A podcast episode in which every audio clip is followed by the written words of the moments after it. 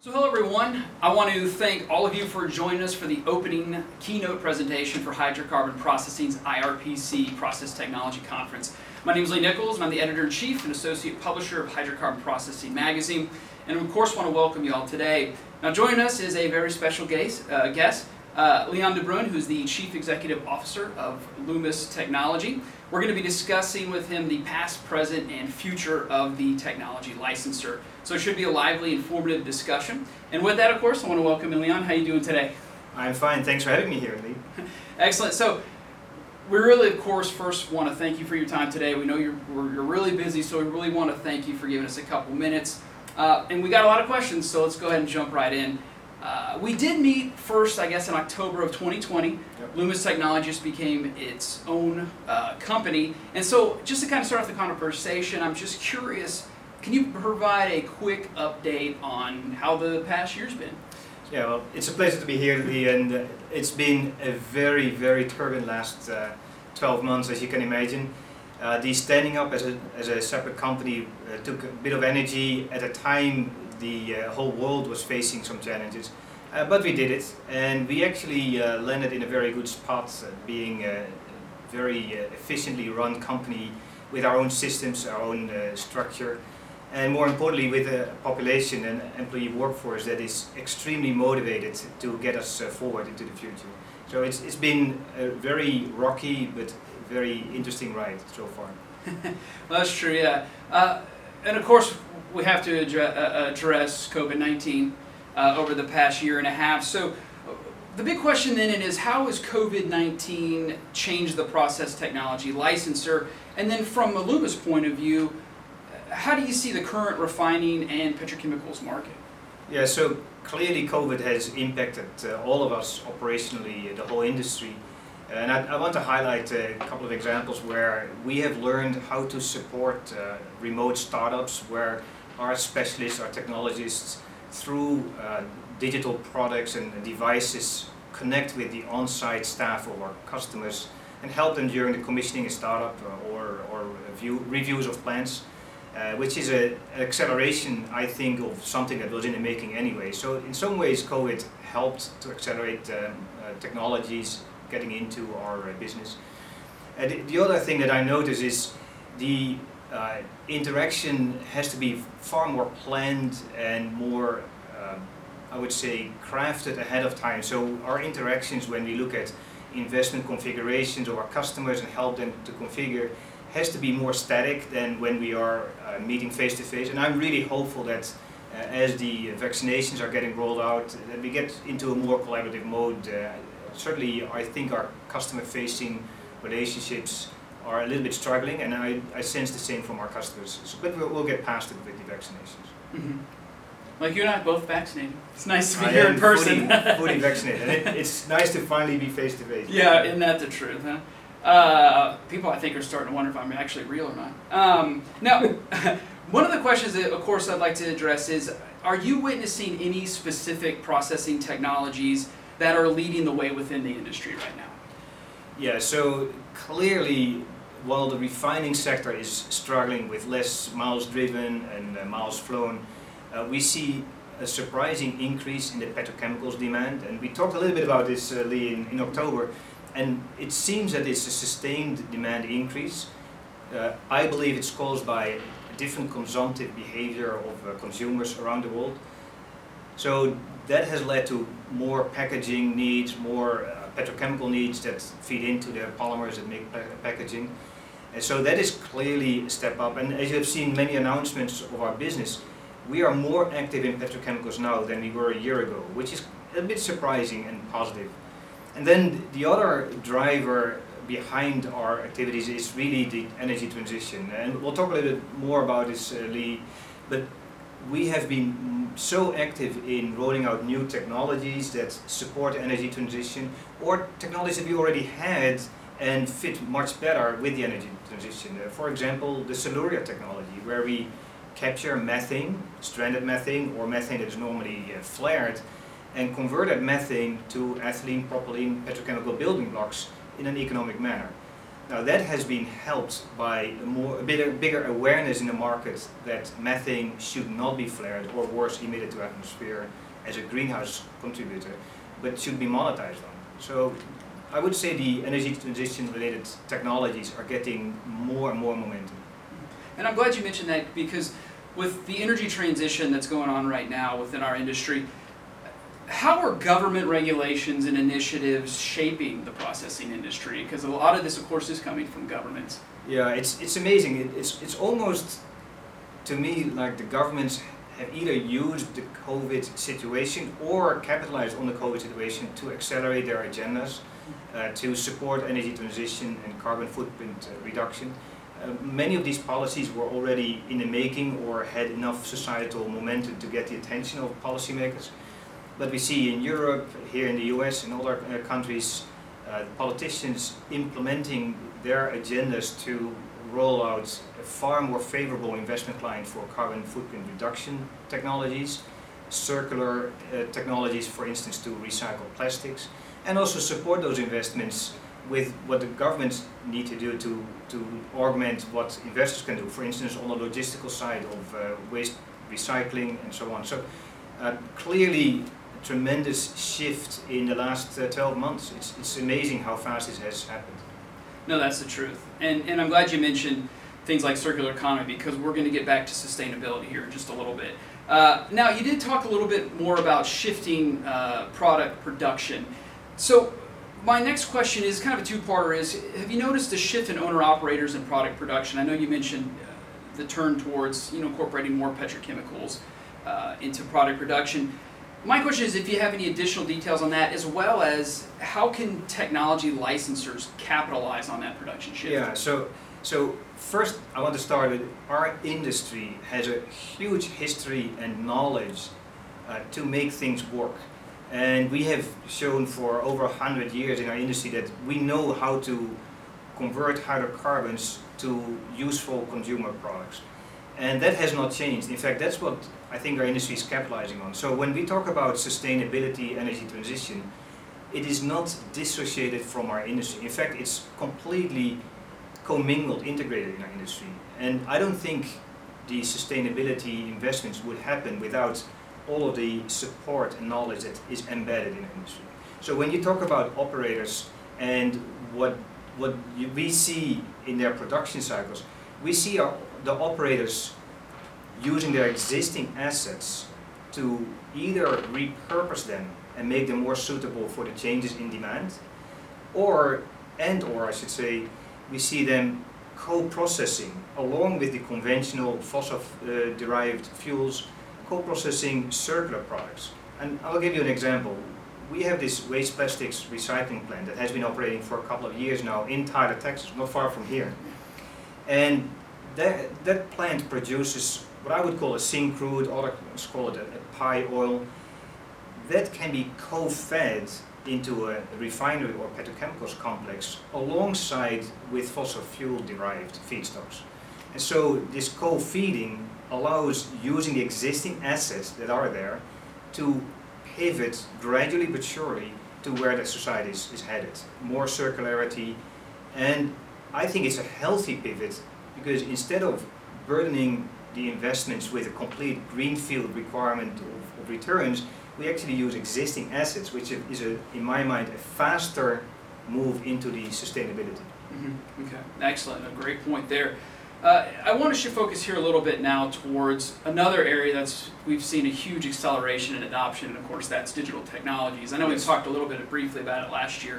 Um, can can you talk about how technology licensors, of course, like Lummus, utilize new digital technologies? And of course, the biggest thing is what kind of benefits can they bring someone like your company? Yeah, so I, I always like to start with I, my family, my mother's side is a farming family, and I know tomato farming pretty well. It's amazing that in tomato farming there is far more robots and digital products applied than we have in our industry. really? Did you know that? no. No. So, so, our industry is really lagging in the digital wave. So what we did is, since October, we formed a joint venture called Lummus Digital, together with TCG Digital, this 50-50 joint venture addresses exactly the need for our industry to, to transition.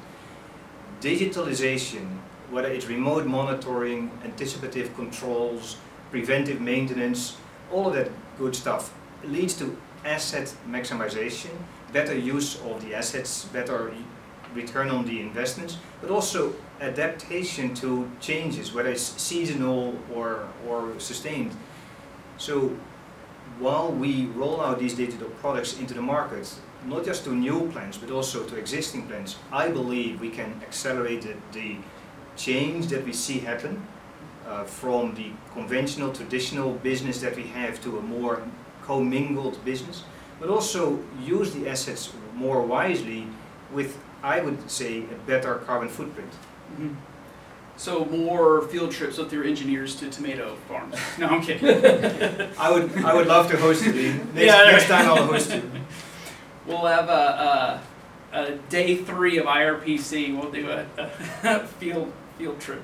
Uh, so great. Now, of course, what I do want to get back to, in in something that is been stressed over the past several years, of course, is not just this energy transition, but of course the term sustainability. So, yeah. what role is the processing licensor going to have in this energy transition? Yeah, it's it's really, in my mind, it's impossible for one party, whether it's operators or technology providers or uh, EPC companies or maintenance com uh, companies, to cause the sustainability, the transition um, independently. This has to be done by collaboration. Everybody has to work together to, to drive the sustainability of our industry. Uh, there is knowledge needed from the operational side, there's knowledge needed from the technology side, from implementation. Uh, there's, there's a lot of new knowledge from material science because some of these circular feedstocks or bio feedstocks have different a different nature and have a different impact on the metallurgy than we are used to. So all of us have to work together uh, and not to forget the, the, digital need, right? So we have to work together. So for us as a licensor, we have to be hand in hand with our customers and other uh, market players. We have to work together, uh, bring what we can bring, so the digital products, di digital expertise, our technology expertise, whether it's process or catalyst or equipment design, and bring that to the whole equation. So a few examples, uh, and I want to give you a scoop. we have been working hand in hand with a company called Synthos in Poland. Uh, they are one of the largest producers of rubbers, uh, certainly in Europe, perhaps in the world. And many of these rubbers make their ways into car tires. So we've been working with them as they aspire to produce a more bio-derived uh, rubber for car tires. So one of the building blocks in rubber is butadiene, as you know, and they have uh, they had the vision to produce bio-derived butadiene. So we're helping them on that implementation, and uh, we just signed that arrangement. Very proud of it, and this is where a major operator like Synthos and us as a technology provider work hand in hand. At the end of the day, for the benefit of our society, making more bio components in our car tires. Mm -hmm. No, absolutely, and that's the way the industry is going. And I know we talked about this earlier. Was was everyone is now switching to these type of uh, renewables, biofuels, biofeedstocks, things like that. So uh, it's great. Well, congratulations on that. It's and for the and for the exclusive. it's it's a fantastic news, and, and it just shows if you collaborate and you respect each other's inputs, you actually get to new solutions that benefit everybody. Right. Absolutely. So I do want to take a deeper dive into sustainability because last year we did uh, talk a little bit about Lummus's Green Circle business yes. that you launched. So I was kind of curious if you can go a little bit more detail into that business unit and of course you know, how it's doing, what it's about uh, for people that might not know about it. Yeah, so for those who don't know, Lummus established Green Circle in October last year, just before we met. And um, the, the, the, focus of Green Circle is to address the much needed uh, circularity in our, in our business, uh, bio-derived feedstocks when we process uh, technologies, uh, the decarbonization, and the whole purpose of Green Circle is to create a platform where we can bring the Lummus technologies to the market, but also third-party technologies to market. So create a bit of what I would call an open source platform that we can collectively leverage and accelerate technology products to the market much faster than when individual inventors would have to do by themselves. And we've, we've been quite successful. We signed the, uh, the arrangement with uh, New Hope Energies uh, last October and are very fast accelerating the technology that they developed and have been operating on for a couple of years to uh, third parties in the market. Uh, there's, there's many in the pipeline and, and I'm convinced that in this year we will see a few of those plastics recycling plants pop up. Uh, second is uh, the decarbonization, so blue hydrogen, of course, uh, it's, it's a natural fit with what we do. We, we have the Howe Baker hydrogen technology, we have our gas processing, uh, CO2 removal. By combining them in a smart way and then having a deeper integration than just uh, link up allows us to have a more efficient blue hydrogen process. So that, that is in, in Green Circle. And then I mentioned the biochemistry, right? So like Synthos, there's, there's quite a few biochemistry process technologies that we have been working on, either our own or our partners, and Green Circle is the right home for that. And uh, my vision is five or ten years from now, Green Circle will really be a vehicle of all our process technologies to the market where uh, circularity matters, carbon removal or reduction matters, uh, and yeah, I'm convinced that we will be successful capitalizing again on the knowledge that we have built up on our uh, traditional technologies and our compatibility with our clients using their existing assets as well as adjacent investments. Mm -hmm. Absolutely. So, my last question for us, I need you to put on on, on, I need you to open your crystal ball here. Um, but and I think I might know some of the things that you might address here just because of the discussion we've had this we've had today. So my big question is, as well as I'm sure many people that are watching this, is what does the process technology licensor look like in say 10 years, 20 years, 50 years down the line from now? 50 years is a, is a bit far for me. I, I might not live to, to witness that, but no one will know you're wrong. Then it's fine. so, or right. so, I think when you have this long-term view, which we often ask ourselves these questions too, where do we see ourselves in 10, 20 years? You start with your your customer, and the customer for us is the consumer in the first place. Uh, combined as, as individual consumers, but also industries or, or hospitals, data centers, other consumers of energy products, whether it's power or hydrocarbons or transportation fuels or, or petrochemical products. So when you start there, clearly there's a societal drive to more circularity. And I think those who, who have not seen the need for circularity, especially on plastics, are, are missing something, and I'm sure you, you agree with me on that. Mm-hmm. So I think consumers are going to drive this by their purchases of products.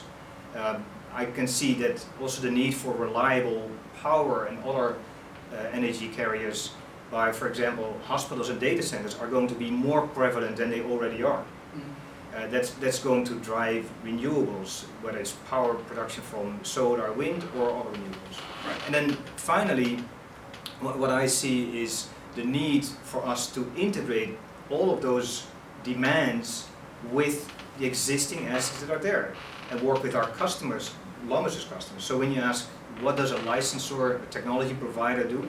Well, it's our job to innovate.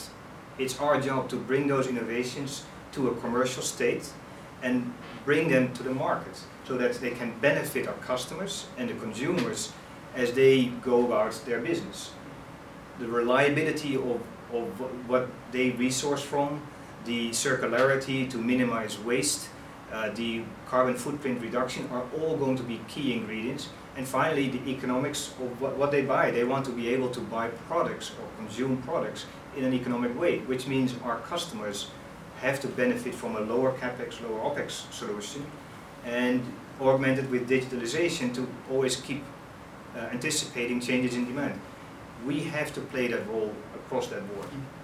Well, it's definitely an interesting time. So uh, that's actually the last thing I had for it. Again, we can't thank you enough for giving us a couple minutes to my, chat about my this. My true pleasure.